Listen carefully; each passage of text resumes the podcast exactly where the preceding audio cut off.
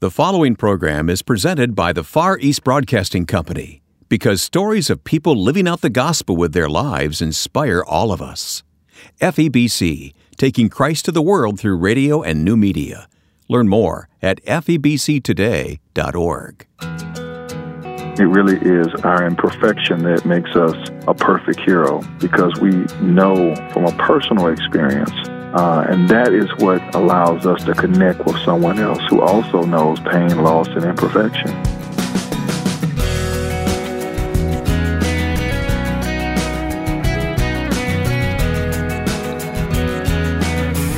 He says it's our imperfections that make us likely candidates to be a hero in someone's life.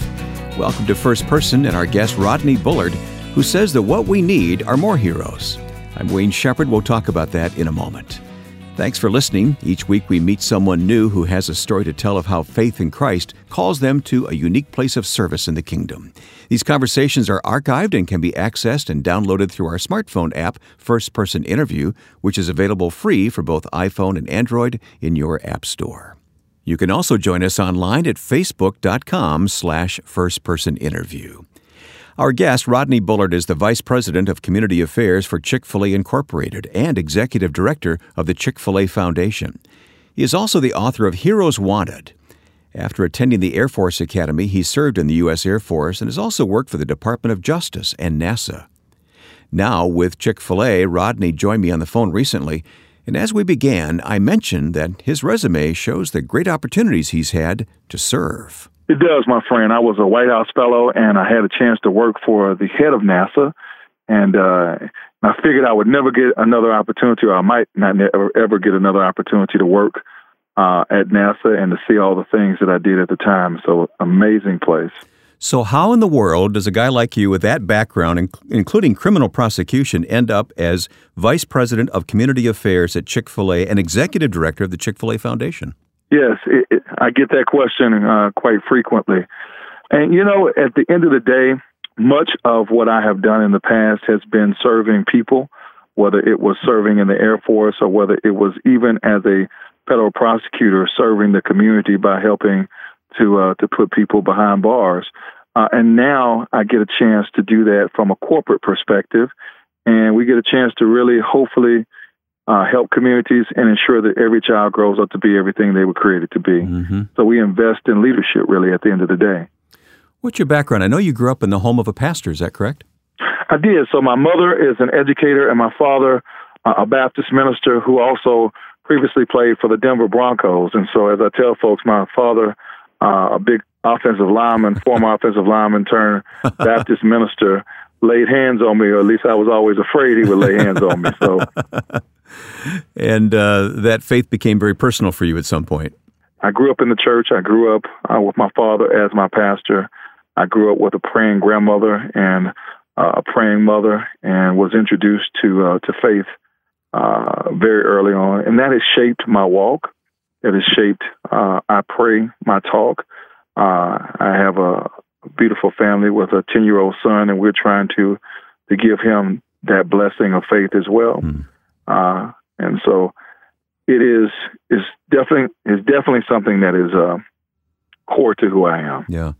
Well, tell me about your responsibilities at Chick Fil A. This is pretty interesting to me. So I am charged with the philanthropic uh, strategy and implementation for Chick Fil A corporate, and uh, and I've been honored to ask to be to lead the Chick Fil A Foundation. Uh, and we focus from the Chick fil A Foundation's perspective on a number of things, but really our core mission is to ensure that every child grows up to be everything they were created to be.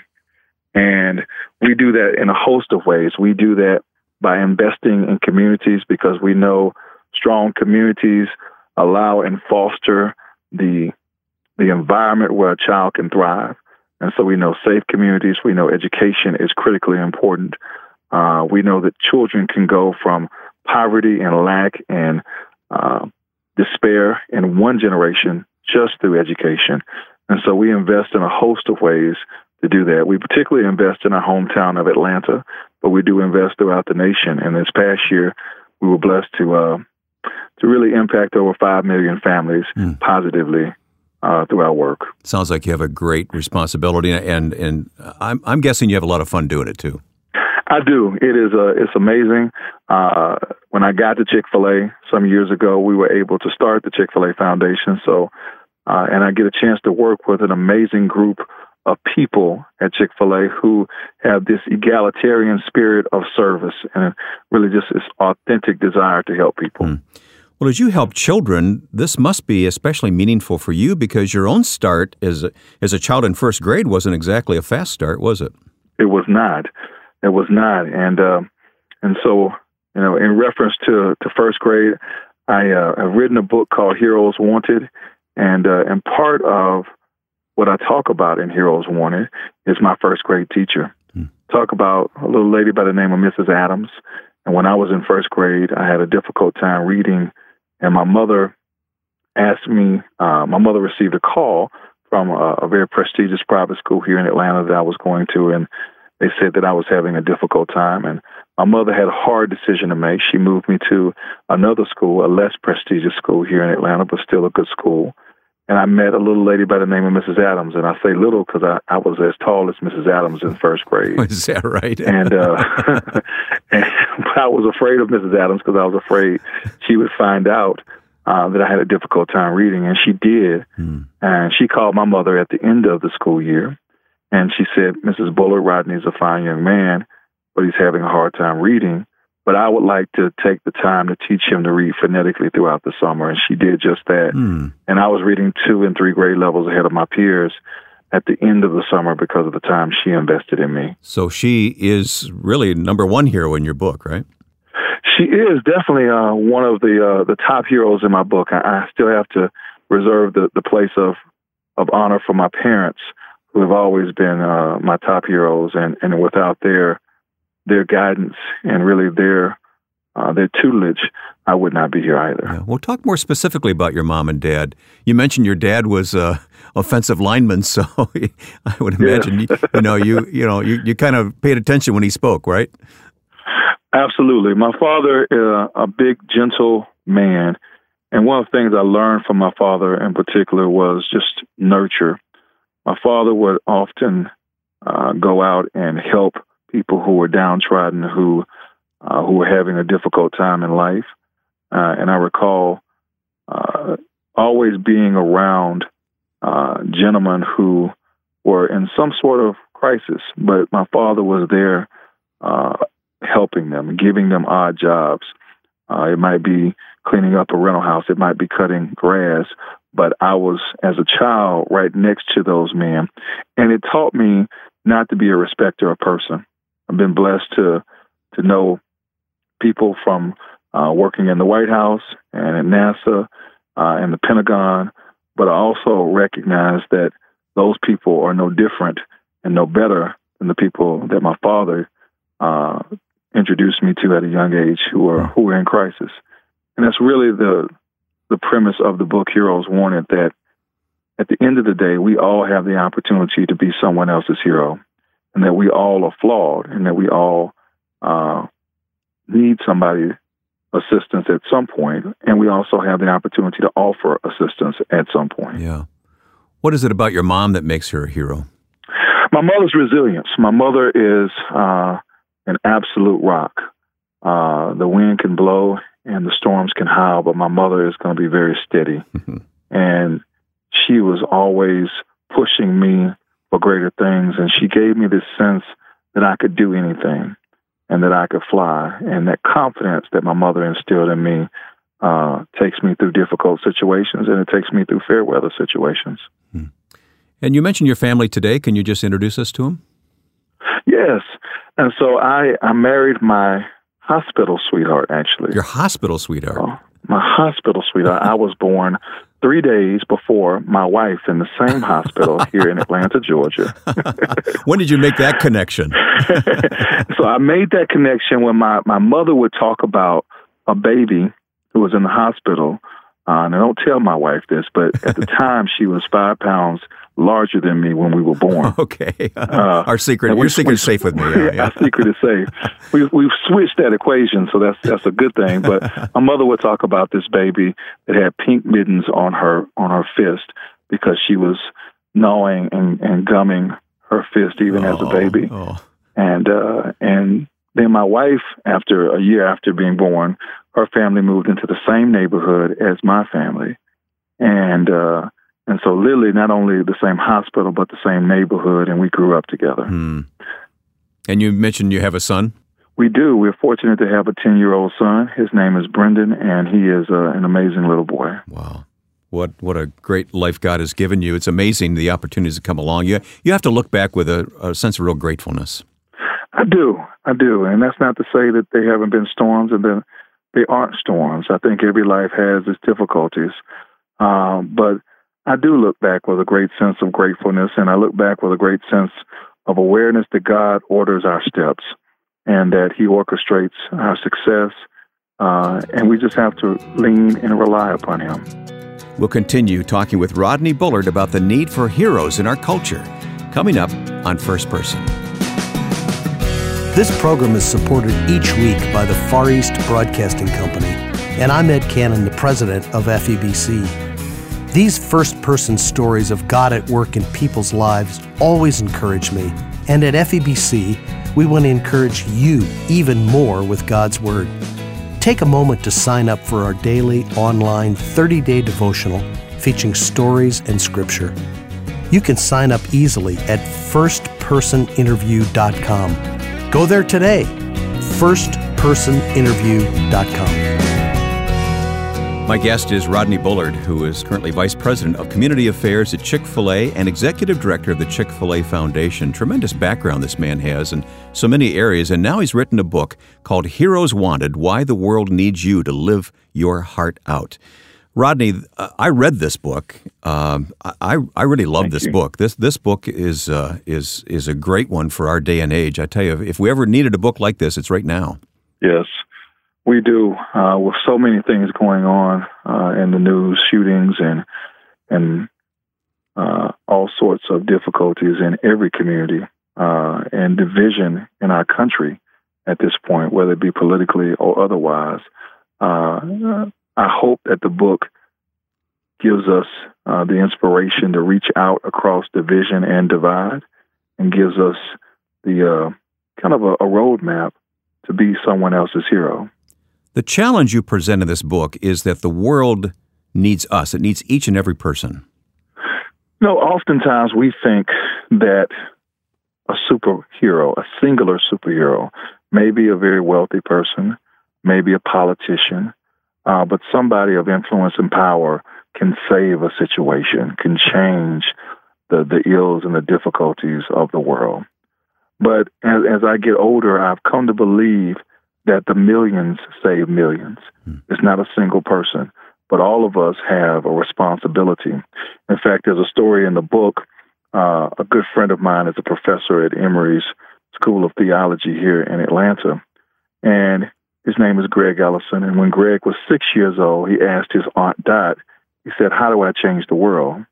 And Aunt Dot replied, Baby, I don't know how you change the world, but I do know you can change the three feet around you. Mm-hmm. And the notion that we all have three feet that we can utilize for good or for bad every day. And we get to make that choice as to whether or not we notice somebody who uh, is on the street or we notice somebody who might be sweeping or doing a job that we don't typically notice, or whether we smile or whether we're hospitable, or whether in a, in a greater sense, we get a chance to actually act as a big H hero and change a situation. But both both acts, both choices are meaningful. Yeah.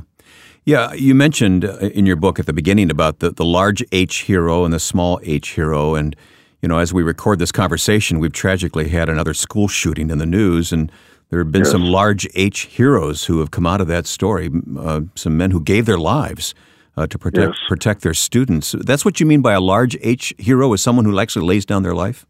That's exactly what I mean, uh, and who at least risk their life. Uh, and, and it's very unfortunate that we are in the situation of yet another school shooting, yet another mass shooting, where someone did have to make a choice to lay down their life for another. Uh, and I think that informs that we need more heroes, that we want more heroes, that we have to demand more heroes, and we have to demand that not just of others, but of ourselves. Hmm. And then a small H hero is what? So, small H hero really is that everyday hero, that three feet around us, that we have an opportunity there to to notice little things and to be the change that we want to see in the world. So many people feel like if they can't be a large H hero, then what's the use? And we need we need both, don't we? We do, and and people feel people often feel two things when it comes to being a hero. Uh, one, they feel like they're imperfect, inadequate, and that they can't actually do it. And uh, we all are imperfect. Hmm. It really is our imperfection that makes us a perfect hero because it's the empathy that we we have for others because we know from a personal experience of pain and loss and imperfection. Uh, and that is what allows us to connect with someone else who also knows pain, loss, and imperfection. Mm-hmm. Uh, and secondly, people think, well, I don't have enough time or I don't have enough to give. Uh, and the truth of the matter is, we all have something to give. We oftentimes suffer from the only syndrome where I only have so much time, but we can reframe that and we can instead say, I just have a drop in the bucket to give, but I know if everybody gives their drop in the bucket, we can fill the bucket. Um, and so your only is just enough. Yeah. So, where do you advise that people start if they want to make a difference, a real difference? Where do they start? I know it starts with ourselves, but what's another sure. step? I would suggest two things. One, a sober evaluation of what moves you, what convicts you when you look out and you see uh, the problems or you see the opportunities to engage and help others. What moves you? Yeah. On on a spiritual level, on an emotional level, you can't change everything, and, and we can't do everything. We're only human, and we're only individuals, but we can connect in that place that we are convicted and that we're called. And then, secondly, I would say to be a friend. Uh, I recall a conversation I had with a young lady who said, I don't know how to engage in a community that's different than me, uh, where the people look differently than me and they have different opportunities than I do. Uh, and I just don't know what to say. I don't want to be condescending. I don't want to be uncomfortable. And my answer back was, be a friend. Mm-hmm. Uh, we all need a friend, and we all know how to do that. Mm-hmm. You include quite a bit of scripture in your book. Um, I don't know if you have any verse in mind at the moment, but just to let listeners know that the book has the scripture references as well there. And then the chapters, they all start with C. We won't talk about each chapter here at the moment, but I, I do want to talk about a couple of them for just a brief time. Um, yes. We talk a lot about calling, and that's yes. your very first chapter. Calling is so yes. very important. How do you look at calling? I look at calling as uh, I call it calling a heart of purpose. And I think it really is finding your passion, finding what moves you, finding that passion, but then answering and having the courage. Uh, and many of the chapters really overlap one another because uh, you have to have the courage and the conviction to to answer your calling. Recently, I've been watching a number of superhero movies with my son, and recently watched the movie Black Panther. Mm-hmm. And uh, and one of the things that I realized is that every every superhero has a calling, is answering some, uh, so trying to solve some problem. Uh, and I think that's what calling really is about: trying to solve some problem. And what is that problem for you? Yeah, you say as a hero, your call is to give your all for someone else. This is your measure. This yes. is your mission. That's powerful. Yes. And then let me, let me talk to you for a moment about community. Um, you know, there's so many other good things we could mention about the book, but tell me about the importance of community in, in being a hero. Community is, is so important, and it's one of the goals of being a hero. Uh, at the end of the day, we have social media and we have all sorts of devices, but many times those devices isolate us, and uh, and we don't have as much community as we used to. And uh, the goal of reaching out and connecting with someone else is not only edifying for that person, but also edifying for us personally. And that should be our goal to have true community and to reach out across division and divide yeah. to to further that community. And it's not an insular community. It's not a community just of of those who are like me. But we all have the commonality of being God's children, but we also have the commonality of uh, in so many different other ways. And, and there's more that unites us than divides us. Can you bring to mind an example of, of a community in, in your work with Chick fil A? What, what, a story of what's really working? Absolutely. In fact, uh, just this morning, I was able to uh, to attend a meeting that we have been having on the west side of Atlanta for the last two years. And on the west side of Atlanta, uh, we have a number of of difficulties. We have uh, challenges with education. We have challenges with crime. We have challenges with uh, with housing and blight and housing blight. Um, but as a community, the corporate community, Chick Fil A, Coca Cola, the Atlanta Falcons, Arthur Blank, uh, who owns was one of the former uh, owners of Home Depot and now owns the Atlanta Falcons, have come together uh, to say we can create community for a community that's different than us. And so every other Friday, we have a meeting, uh, and people come from all walks of life rich, poor, black, white, Hispanic. Uh, some are realtors, some are just interested community citizens. And we had about 250 to 300 people who come out at 7 a.m. in the morning. They eat Chick fil A, and we talk about and hear solutions to the problem. And people have been doing this for two years consecutively. So I know that community can be built hmm. and, and sustained. Well, in addition to calling and community, you talk about commitment and compassion, connection, conviction, courage, charity, and confidence. It's just, it all adds up to a great book. Heroes Wanted Why the World Needs You to Live Your Heart Out. Uh, Rodney, what's, what's, your, uh, what's your final word of challenge to us to get into the game, so to speak? I would challenge uh, the listeners to really have confidence and courage and to know that they have the obligation to be someone else's hero. They have the opportunity, if they just look around, to be someone else's hero. And they really have the ability to do so. Uh, and I would encourage folks to get the book. The book can be found at Amazon, Heroes Wanted Book at Amazon, Barnes and Noble, Christian Books, or heroeswantedbook.com. And uh, and I hope that the book is truly edifying to the reader, and and even more so, I hope that the book urges people to be intentional about reaching out across difference and divide. Rodney Bullard's book is titled Heroes Wanted. It's also available as an audiobook from Oasis Audio, and my thanks to Oasis for making Rodney available to us today. More information about the audiobook is available at firstpersoninterview.com. The interviews you hear each week are made possible by the Far East Broadcasting Company. FEBC understands the power of personal stories and invites you to receive a free 30 day online devotional telling stories of listeners around the world who tune in and hear the gospel proclaimed.